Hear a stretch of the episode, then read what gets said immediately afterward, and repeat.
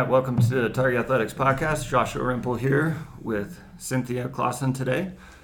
And this is our first guest outside of um, coaches and Dane and myself. So, welcome, Cynthia. Thank you. And so, we're kind of wrapping up our um, couple podcasts on nutrition today. So, wanted to bring in somebody who has a lot of experience over the years working uh, with people doing that. And so we'll just kind of start off with a little bit of your background and what brought you to the valley. Well, what brought us to the valley was skiing. Um, but at the time, it is kind of a funny story, so I'll, I'll tell it really quickly. Uh, we were both, my, um, my husband at the time and I were working in, in the Seattle area, and I came home one night and I was I had to drive through traffic, and I, I looked at him and I said, I mean, we had these nice long term jobs and benefits. We bought a house. We were like settled in. And I was like, I want to move. I'm all done with this place. Like, I really don't want to live in the city anymore. And uh, he thought I was totally crazy. So I didn't talk about it again. And then, like, six months later, he came home and said he was ready. and so we, that spring break, we were both teachers. We, we went to check out affordable, quote unquote, ski towns. And there were like two or three of them. And, and that's how we landed here in Driggs. Um, so we, I quit my full time job and and crossed my fingers. What What were some of the other places that you were looking at? We looked at Kellogg, Okay. uh, and we looked at McCall. McCall was Oh. really the other. so kind of just set on Idaho. Yeah, I mean Idaho was still affordable as far as we could tell. Right. Yeah, And how long ago was it? that was. It'll be 16 years this summer. Oh wow. Yeah, yeah. Yeah, I would imagine Silver Mountain, which is the ski resort up in Yeah. Kellogg. I don't know the one McCall. Uh, well, there's Brundage and there's Tamarack now. Okay. Yeah, But probably similar to what we're looking at now in Driggs with just uh, getting Yeah. busy growth. Yeah, growth. Yeah. for sure. Awesome. And haven't looked back. You're, No, yeah. I'm not going anywhere. yeah. Nice. What about, um, so how, what kind of brought you into the world of nutrition? Is this something you've kind of always been interested in? It is always something I've been interested in. I, uh, um, I was telling Josh earlier. I, um, in school, was a biology major, but with a health like concentration until the very end of my degree when I changed my mind for like the umpteenth time. But so I did a lot of health classes um, up to that point, and uh, um, and then I ended up with celiac disease. So then I really started learning a bunch about how to heal myself because it was hard to find somebody to help me with that.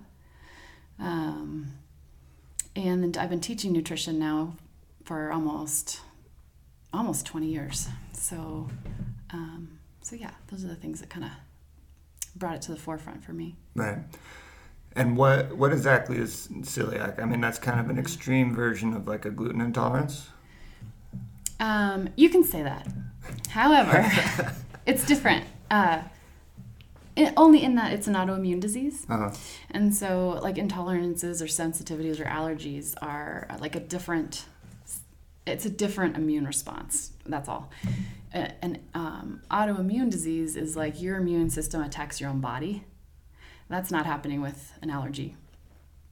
So in celiac, your body makes these antibodies that we're hearing about so much with COVID. Like we're makes these antibodies that actually shear off the cells of the small intestine, so you can't absorb nutrients. Okay. Yeah. So you get all kinds of nutrient deficiencies like like I was losing hair, I was super anemic, I had really low vitamin D, and now I have really low bone density because I just wasn't absorbing for all these years and didn't know it. Oh, interesting. Yeah. How do you? I mean, what was um, sign of like when you were figuring out that you had these issues? What were some of the things that were helping you kind of figure out where to go? It was hard to find one doctor or health provider that was helpful. Like I just I went to so many different people, Western naturopath. I don't even I don't honestly remember everything, but it took several years to get a diagnosis. Right. How long ago was it that you kind of figured this out? I think it was about 12 years ago. Okay, so it was still kind of early in like the Yes. the movement, if you will. Yes. yeah.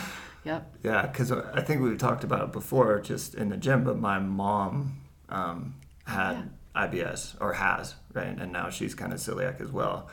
But she, I mean, back in like 1980, because I know she kind of was figuring this out as like we were being born, the, the, us kids, and um, she just knew that like if she had anything citrusy like pineapple, she was out for like three or four days, like in really severe pain, and just had no idea. Same thing was trying to figure out what was going on, and just Yeah. ended up kind of in this process of elimination over the years.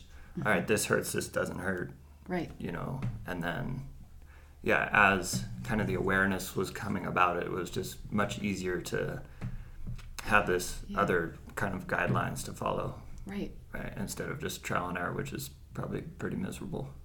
It's miserable because it's um, because when you have celiac and your intestine slowly gets sick, like you become allergic to all these other things beside gluten. So like citrus, which is a really weird thing to be allergic to, right? Um, but you know, I was allergic to like a long, long list of things at the very beginning, and then probably five or six or seven years into not eating gluten, I was slowly able to add most other things back in. Never gluten.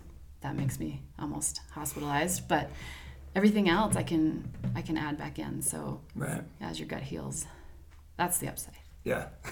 There's an upside. yeah. So going through this, um, and then how long? I mean, was it a couple years of once you were kind of like, okay, I know something's not right. Um, It probably took me three years to get a diagnosis, but by the time, like at the beginning, when I was as sick as I was going to be, um, well, it was funny. I went to the doctor because I had slipped a disc in my neck. I went to the hospital here, and um, and I had gone to the hospital so many times. They'd taken so much blood, and they were trying to figure it out, and and they couldn't. They didn't.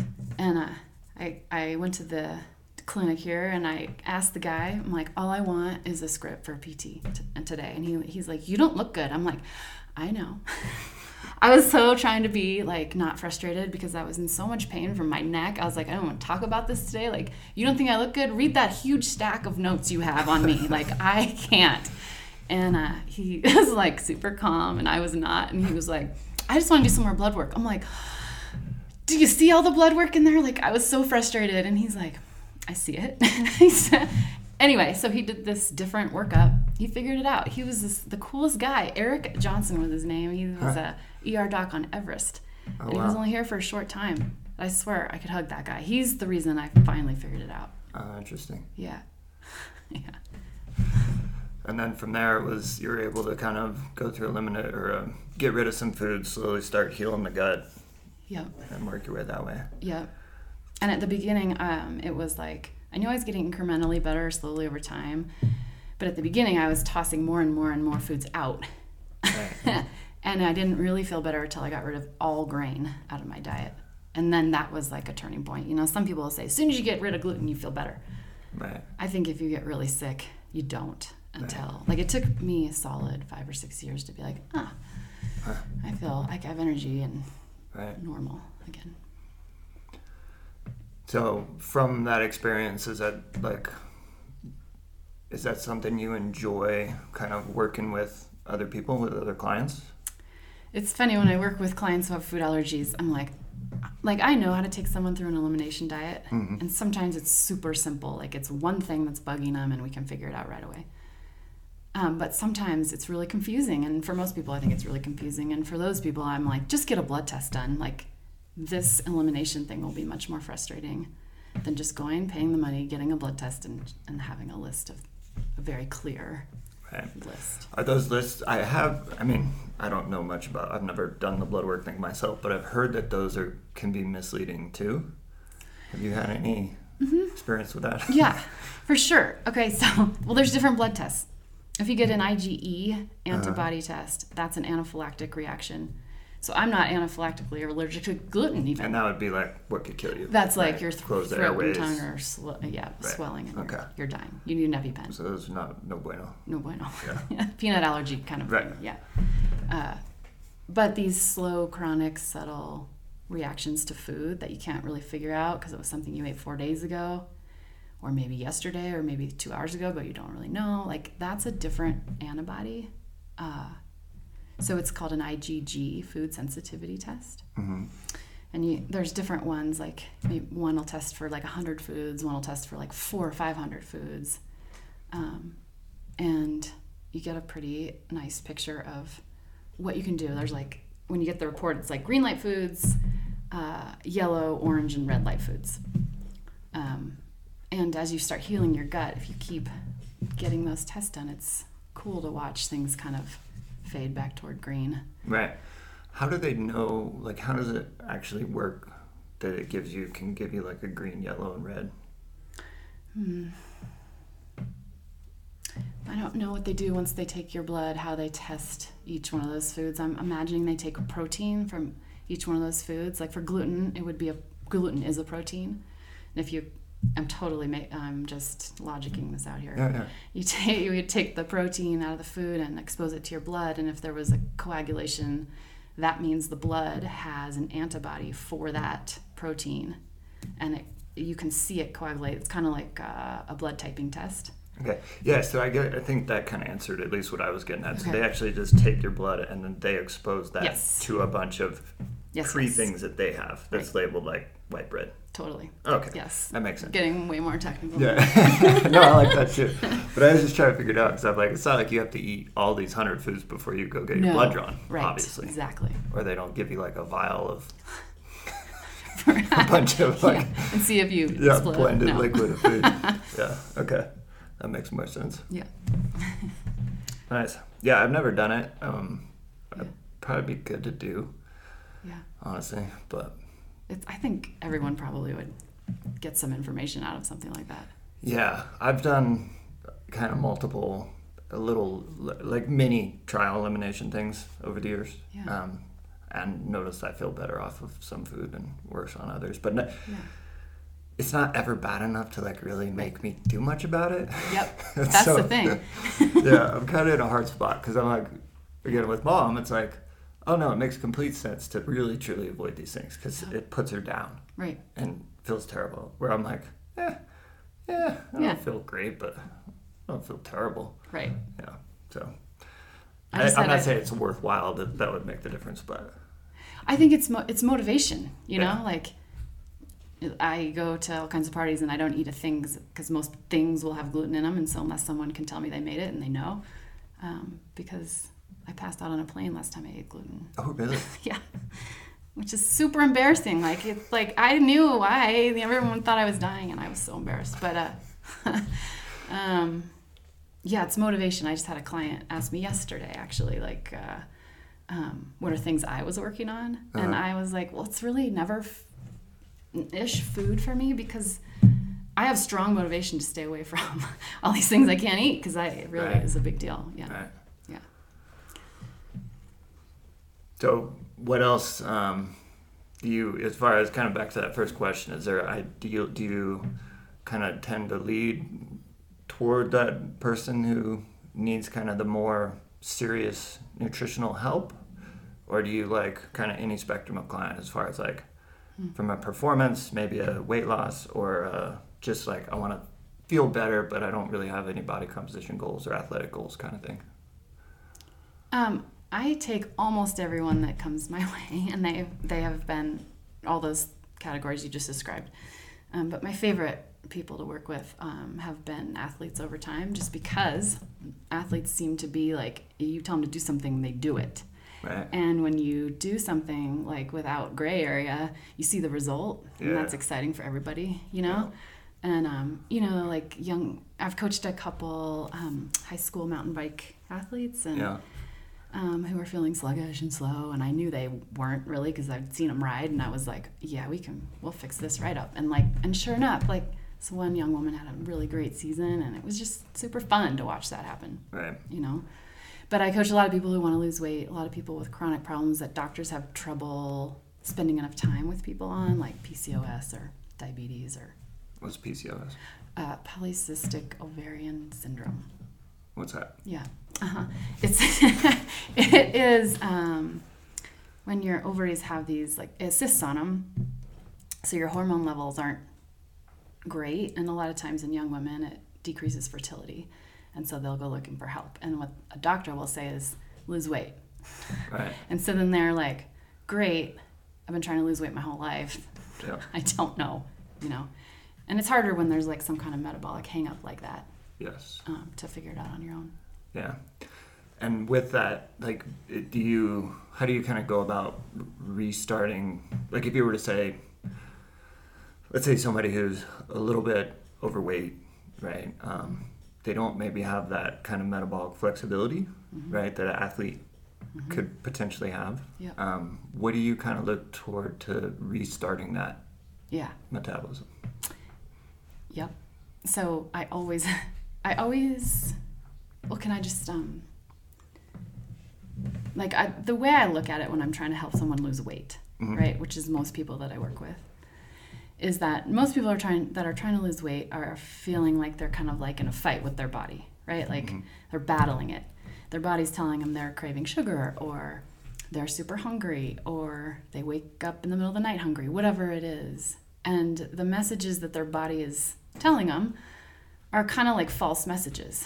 You know, like if you're craving sugar, there's lots of you know scientific reasons that you could be craving sugar, but you probably don't need the calories. You don't need to sit and eat a bunch of sugar. And so it's the interpretation of that message. And so I what I like to say and do with people is like break up the fight. Like work with your body, try to get rid of the false messages so that and then start listening better. So um and so then you feel like you're working with your body to reach your goal instead of like I got to follow these rules to reach my goal and it sucks every day like it's super hard every day. Um, and I like every time I get hungry I get stressed like oh my god I'm hungry and I'm not supposed to eat for another three hours or I already had all my calories for the day and I'm hungry you know? Right. and um, it's a you know every when you set your brain up like that you're in a losing battle right away. Which is so much of what you guys have already said in these podcasts you know it's like you got to change habits you got to kind of like ease your way into it and when you get like you feel when your brain feels like you're being deprived then you're gonna it's a losing battle Yeah, no, definitely. um, yeah, well, how do you like? What do you, do you have any go-to ways of kind of interrupting that signal? Yeah, yeah. So um, two pieces of I use two main pieces of science, Mhm. and then um, I step people through um, like a weekly or biweekly process to to like reset those false messages that are coming in. So one piece of science that I think everyone should know is that blood sugar needs to be balanced, right? Mhm. So like blood sugar has a range of normal, how much sugar in your blood. It can't be too low and it can't be too high. It's like Goldilocks, it's gotta be just right. And um, and so if you ate too much sugar for breakfast and your blood sugar went high, it is actually an emergency for your body because if you're high for too long, you know, you get nerve damage, like um, I mean, this is why diabetics end up in the hospital with all kinds of problems. So, um, so your body has a natural way to fix that. It releases a hormone I'm sure we've all heard of called insulin, and insulin acts as like it opens. What this is how I describe it to my students. It opens doors on cell membranes. Mhm. So a cell is closed to absorbing sugar unless there's insulin in the blood. So insulin is released, these cell doors open, and most of those cells are either your heart muscle, your skeletal muscle, or your fat cells. So those doors will open, and um, the extra sugar in the blood, your body grabs it and shoves it into those cells and brings blood sugar back down. Does that make sense? Yeah. Okay. No, I like it. Okay, and usually we um, secrete too much insulin, and so blood sugar doesn't just go back to normal; it goes low. Man. And then when we're low, we feel could feel a host of ways. We could feel tired and sluggish. We might need to take a nap. We could feel irritated and grumpy. We could crave sugar. Usually we do. We crave sugar. So there's a false message, right? I'm feeling like I'm craving sugar, even though I've had plenty of calories for the day. That's a really strong craving when your blood sugar is low. I felt it. Yeah, right. We, I think we all have. And uh, and so let's say you eat it, eat sugar, and your blood sugar goes back up. You secrete insulin. Your body grabs all that extra sugar, shoves it into cells, and stores it. Blood sugar goes low. You crave sugar. You eat some more. Blood sugar goes high. Insulin is secreted. You store more. Right. So it's like um, your cells can do three things with sugar when when it enters. They can use it right away, like if you're riding your bike or on your dirt bike or whatever. Yeah. Cells are hungry, they're going to burn it. Cells can store it as glycogen, so you like that glycogen is what you can burn in the future, Mhm. or you store it as fat. So, um, so that's like the one piece of science I feel like we should all kind of have a grasp grasp on if we're trying to lose weight. Yeah, no, I think that was great. Um, I haven't heard it described that way, but it makes it really easy.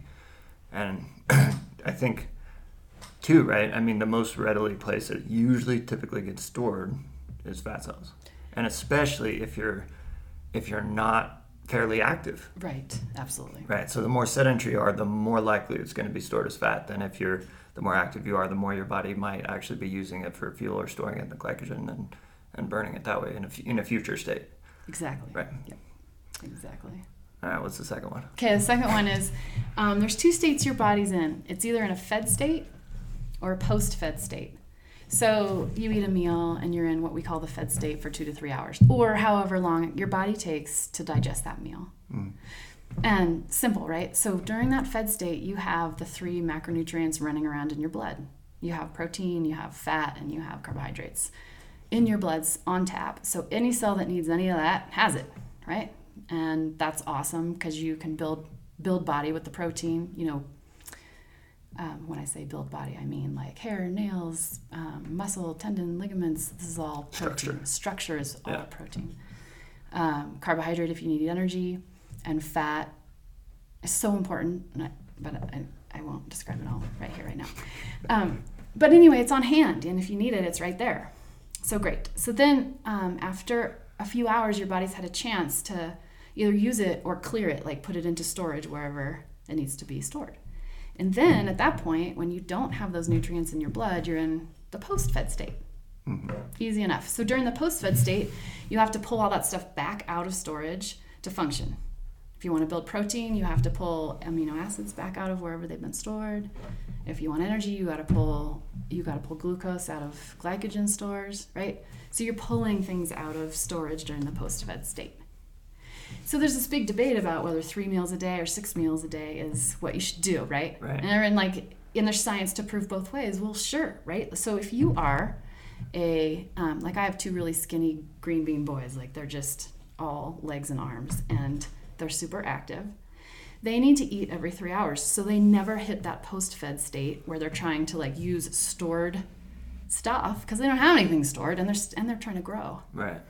So, like any athlete that's trying to mass needs to never get into a post fed state because you're just wasting, you're pulling stuff out.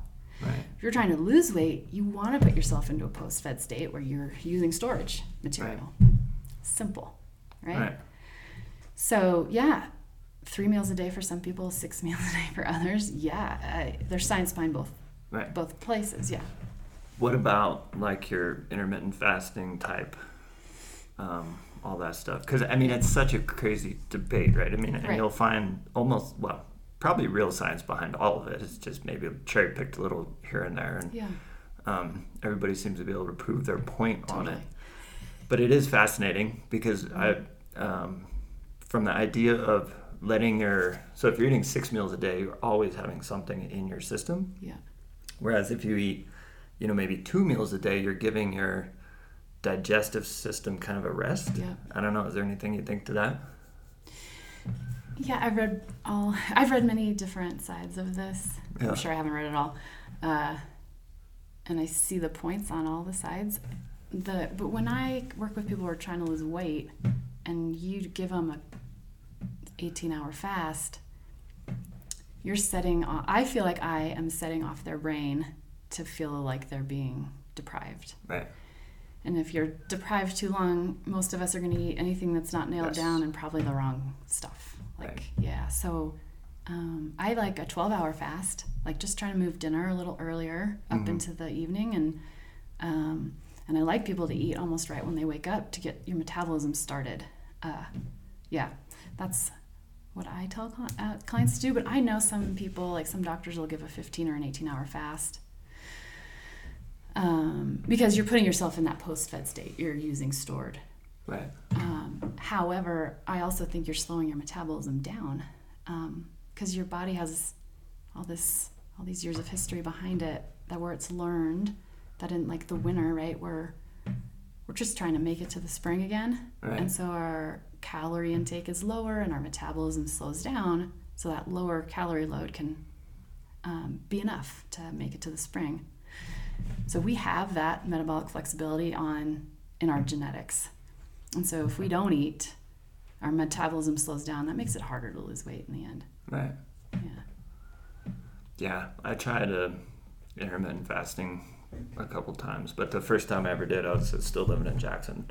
I made it like two days of eating what I would call quality food Yeah. before I like ended up at like the McDonald's drive-through Right. at four thirty and just bought like thirty dollars worth of food. Uh-huh. That's a lot. Of yeah, I know, I know. It's so bad. I'm like, this doesn't work at all. no, no. So, Yeah.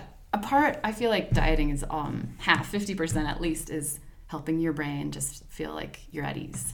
right, Yeah. right, and then it's can be so kind of individual for people too, just figuring out what works and what doesn't. For sure. Yeah, I think that's kind of too what's left out of these conversations sometimes, because some people can find a program or follow a template very easily, um, but having somebody to talk to, because there's always that part too where you, you start something new and you're fired up for like a week and it's super easy and you're like, "Ah, I could do this forever. Right. And then like week two hits and you haven't really seen any results Yeah. yet, and you're still a little ways away from seeing them, Yeah. and the, the the newness starts to fade, the motivation starts to lag a little bit. And that's like when it becomes really hard to stick stick to something. I loved your piece of advice last week about having accountability, or whenever, two weeks ago, whenever your last podcast. One of your tips was to have accountability, right? Yeah, I think so. Um, yeah.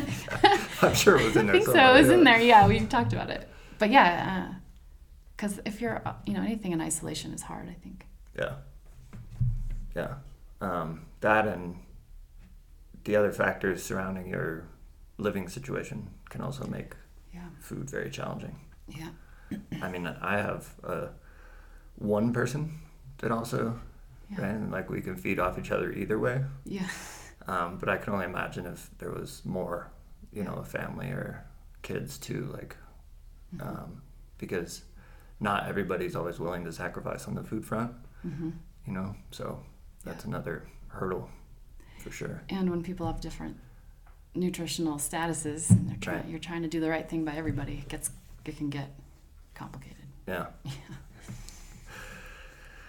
So do you, when you do talk nutrition, do you kind of go? Because I know in our last couple of podcasts, at least, um, we've kind of talked about the macros as being, Mm-hmm.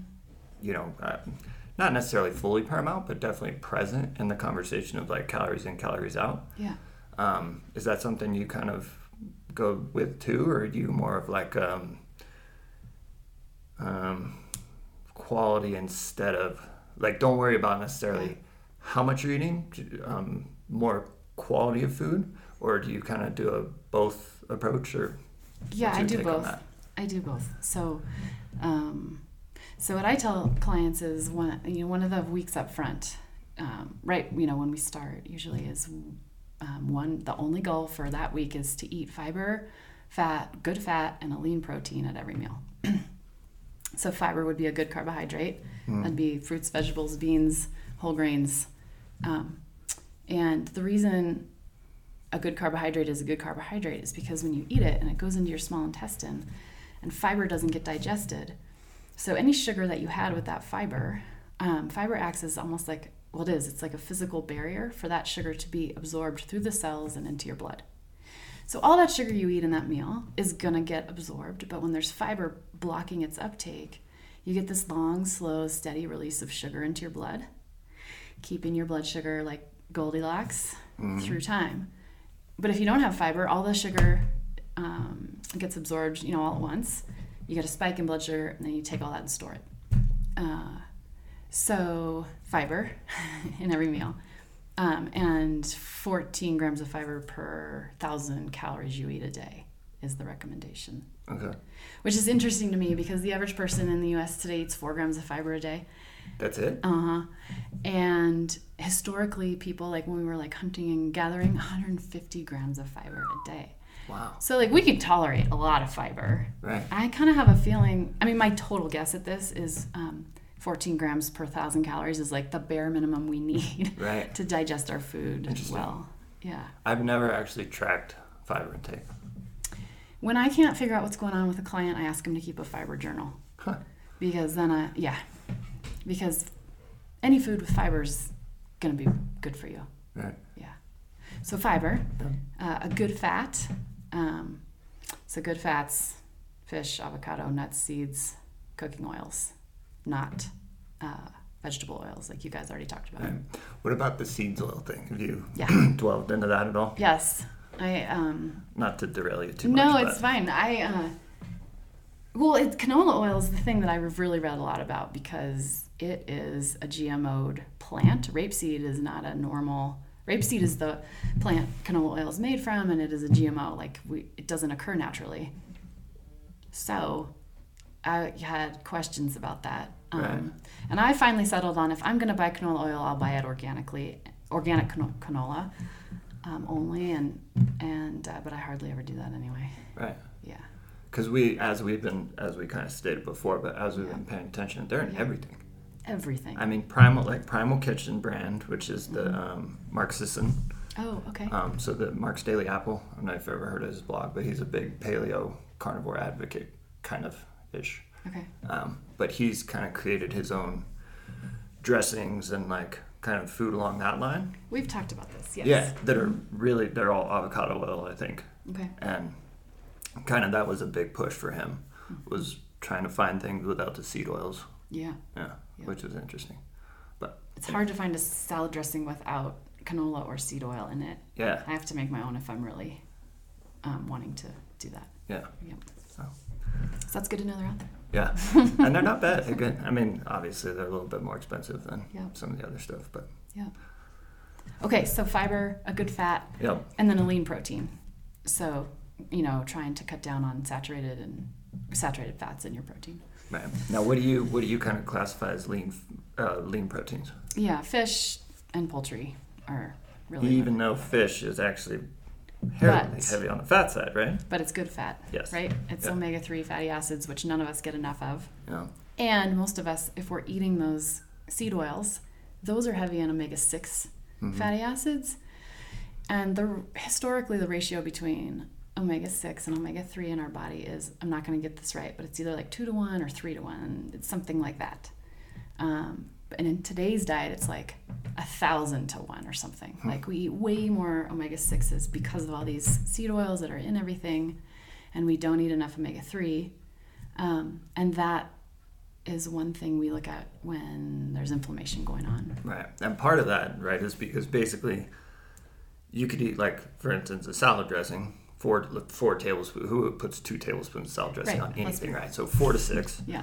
um, and that's could be like eating a box full of sunflower seed oil, Right. or sorry, sunflower seeds to Yes. get the same amount of oil that you have now ingested in Mm-hmm. just your salad dressing at one meal, Right. right? Yeah. I mean, that's kind of the idea, I think, Yeah, it's concentrated. right? And Yeah. so, yeah, the ratio is very, very far off. Yeah. Yeah. So one thing for inflammation is to bring down your omega sixes and pump up your omega threes. Which is hard to do. It is hard to do.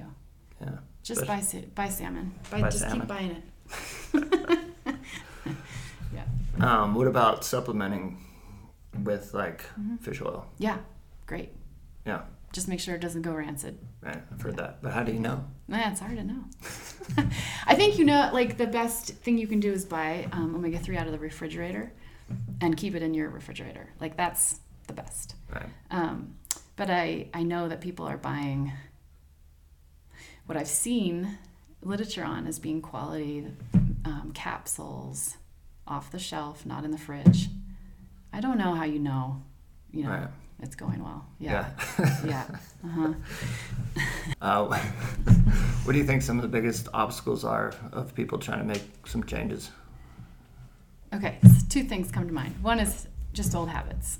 You know, the longer someone has been doing something, the longer it's going to take to undo that Yeah. particular habit, whatever it is. And and your podcast on tiny changes um, was I I thought it was great. Like um, something I say to clients is just do one tiny tiny little thing different. Don't work on five things, just one thing different until it's easy and you don't have to think about it anymore. It's just something you do. But as soon as it's just something you do, challenge yourself again with the next small thing to make a change on. Um, so that your brain doesn't get complacent and just stop working on your goal. But it's just one thing at a time until it becomes easy. And something might come become easy for you in a week, but might take me three months. Right. That's fine. Yeah. Yeah. And kind of realizing that those changes, I mean, they take time too. Yeah. Because, um, I mean, I always look at it as like building muscle. It takes a way longer time to build muscle than it does to lose muscle. Yeah. And so, Oh my gosh, right. yeah, I mean, I feel like anything that's actually productive long term is going to take a little bit of groundwork Yeah. and, and some consistency to Right. make it happen. Yep. Yep. Absolutely. Yeah, habit's the hardest thing because I think half of this half of this battle is like I said earlier, easing your brain into new routines. Um, Because your brain is wired to keep you alive and whatever you're doing right now, it's happy because you're living. Right. Like you could have really, really unhealthy habits, but your brain is satisfied because you're alive. That's its job. Right. So if you start making changes, it starts panicking, and because it's changed, so maybe you're now you're not going to live through that change, and it, it does everything it can to bring you back to your normal. Right. And so, Yeah, that's such an interesting thing because, like, basically, our brain wants us to live, and it doesn't care How. about how or, or what we want or what. I don't even know what you describe. What the ego wants us to be like, or uh, it's the different parts of our brain, like our our frontal brain that's all logical and like is in our like really advanced life. That's where our goals are set, and we want to Yeah. be healthy and whatever our goals are. But our limbic system, that's the part that wants to keep us alive, and that's all reflex and ha- and habit lives there, Right. right? And emergency lives there. So like if a lion starts chasing me across the desert, my limbic system picks in, uh, picks up, and I have my emergency response where all the blood goes to my brain and my muscles, so I can run and I can think and I can see long distance and I can hopefully save myself. right, So your brain perceives change as emergency, and that limbic system kicks in, which turns off the front, where all the logical thought is that we want to access. right. What about? Um, what do you think? Like the sympathetic parasympathetic comes into play with the potentially with like the mood swings and the craving for sugar and this state of like the almost this like you're living in this hyper state all the time. So you're never really actually relaxing and you're never actually working really hard. Instead, you're in like this weird zone, Yeah. right, with all the technology and all that stuff potentially. Right. I don't know. Have you thought much about that or like how that plays into? I mean, I know it plays in like the, just the hormonal level, Yeah. um, and but How it plays into what? I'm sorry. well, like potentially like your cortisol, Mm-hmm. all that stuff, and all that has to do, you know, what how your body's storing, Yeah. where it's storing, what it's storing, right? What's being used, what's not being used. Yeah. And so, I mean, again, I, I feel like it's so complex and tied in, and it's hard to know. But I feel like that has a lot to play with being able to shift Yeah. states and and that again, the metabolic flex, flexibility idea Yeah. of like I can burn fats here where I need to with this lower intensity, Long duration. long duration, like most of what life should be. Yeah. But if I'm getting fired up on YouTube Yeah. Yeah. and, and staring at the computer but not actually doing anything, You're now I'm storing. yeah, I'm gonna be storing. I'm shifting into this like burning of other fuels that shouldn't be burned there, Mm-hmm. Yeah, right? Because I'm amped up and I'm Yeah. pissed off and I want to Right. comment, or I am, or now I've been in like this four-hour war, You're right. right? Yeah. Um, it's I don't know. It's fascinating and it's mm-hmm. it's definitely different than it used to be. I mean, mm-hmm. I still was at like had dial-up phones to reach my friends, right? Like the, the old. Yep. and if they were out playing and my parents weren't comfortable with me just leaving to go find them, I didn't get to go play. Now you're like, somebody doesn't text you back in a minute, you're like, what's going on? Right. Yeah. So, so one hormone that that comes from stress is is cortisol, like you just said, and cortisol is a hormone that comes from your adrenal glands. So we, I think, associate adrenal glands with stress, like fight or flight, that limbic part of the brain that I was just saying. And um, but cortisol, interestingly to me, it was it it, it fluctuates through the day. So it's lowest as you go to sleep and it's highest as you wake up. And it just has this natural rhythm of release. Um, however, when you're stressed, its release goes up, and when there's cortisol, you store. Um, you store as you store more sugar as fat. And so, I when I work with clients, I'm like the worst time to be stressed is when you sit down to eat. Like if you are um, you know, driving in the car and you're honking at people and you're stressed because you're late and you got your kids screaming in the back of the car and you're trying to eat your lunch, like you are releasing more cortisol and storing more of that lunch than if you sat quietly, took 10 deep breaths before you ate. You're kind of tricking your system out of stress and into relaxation. Eat your meal, then go get in the car. Right. yeah. Yeah. Yeah, it's there's um, a guy I've listened to quite a bit. He talks a lot about this stuff, and he's actually bringing, and we won't get into it, but he's actually trying to make connections between lactate, either burned or not burned, and depression, anxiety, and like, Oh, wow. yeah, it's super fascinating. And I'm nowhere near qualified to talk about any of it, but it's very interesting. Yeah. Um, but it was also the same with food, right? You want to be um, parasympathetic and eat, right? Relax so you can di- rest and digest, Right. Right. And then fight or flight is hopefully not a whole lot of flight, but fight, right? Is where we kind of want to be when we train. Mhm. And of course, depending a little bit on how what your goals are with the training. Mm-hmm. Um, but yeah, and you want to be able to just like you could switch from burning fats and sugars and you know having them match up with the type of activity you're doing you want to be able to have a um, central nervous system that's able to move freely between these things as well. Mm-hmm. because when you are stuck in like the gray area it's, it's it, you're like burning the candle at both ends kind of right? You're never really getting all the the quality you could get from the, the rest and digest state but you're never getting all the quality you could get from the fight or flight state either Right. you're just kind of in this middle ground that Right. kind of i don't know It's like training in the middle ground, you know? yeah You- totally You, don't get the, you don't train hard when you should, and you don't relax. you. Yeah. That's uh, Uh. um, yeah, I love that one because like it is such a thing of um, you you work you're working out hard enough that you feel like you worked out, but you're not really working out hard enough to get the adaptations that you're looking for, yeah. and and then you're never really not working out hard enough to get the adaptations from not working out hard enough. Right. The rest that you Yeah. need to go work out hard when you're ready to. Yeah, exactly. Yeah, but that um, sympathetic and parasympathetic, parasympathetic is also called rest and digest, right?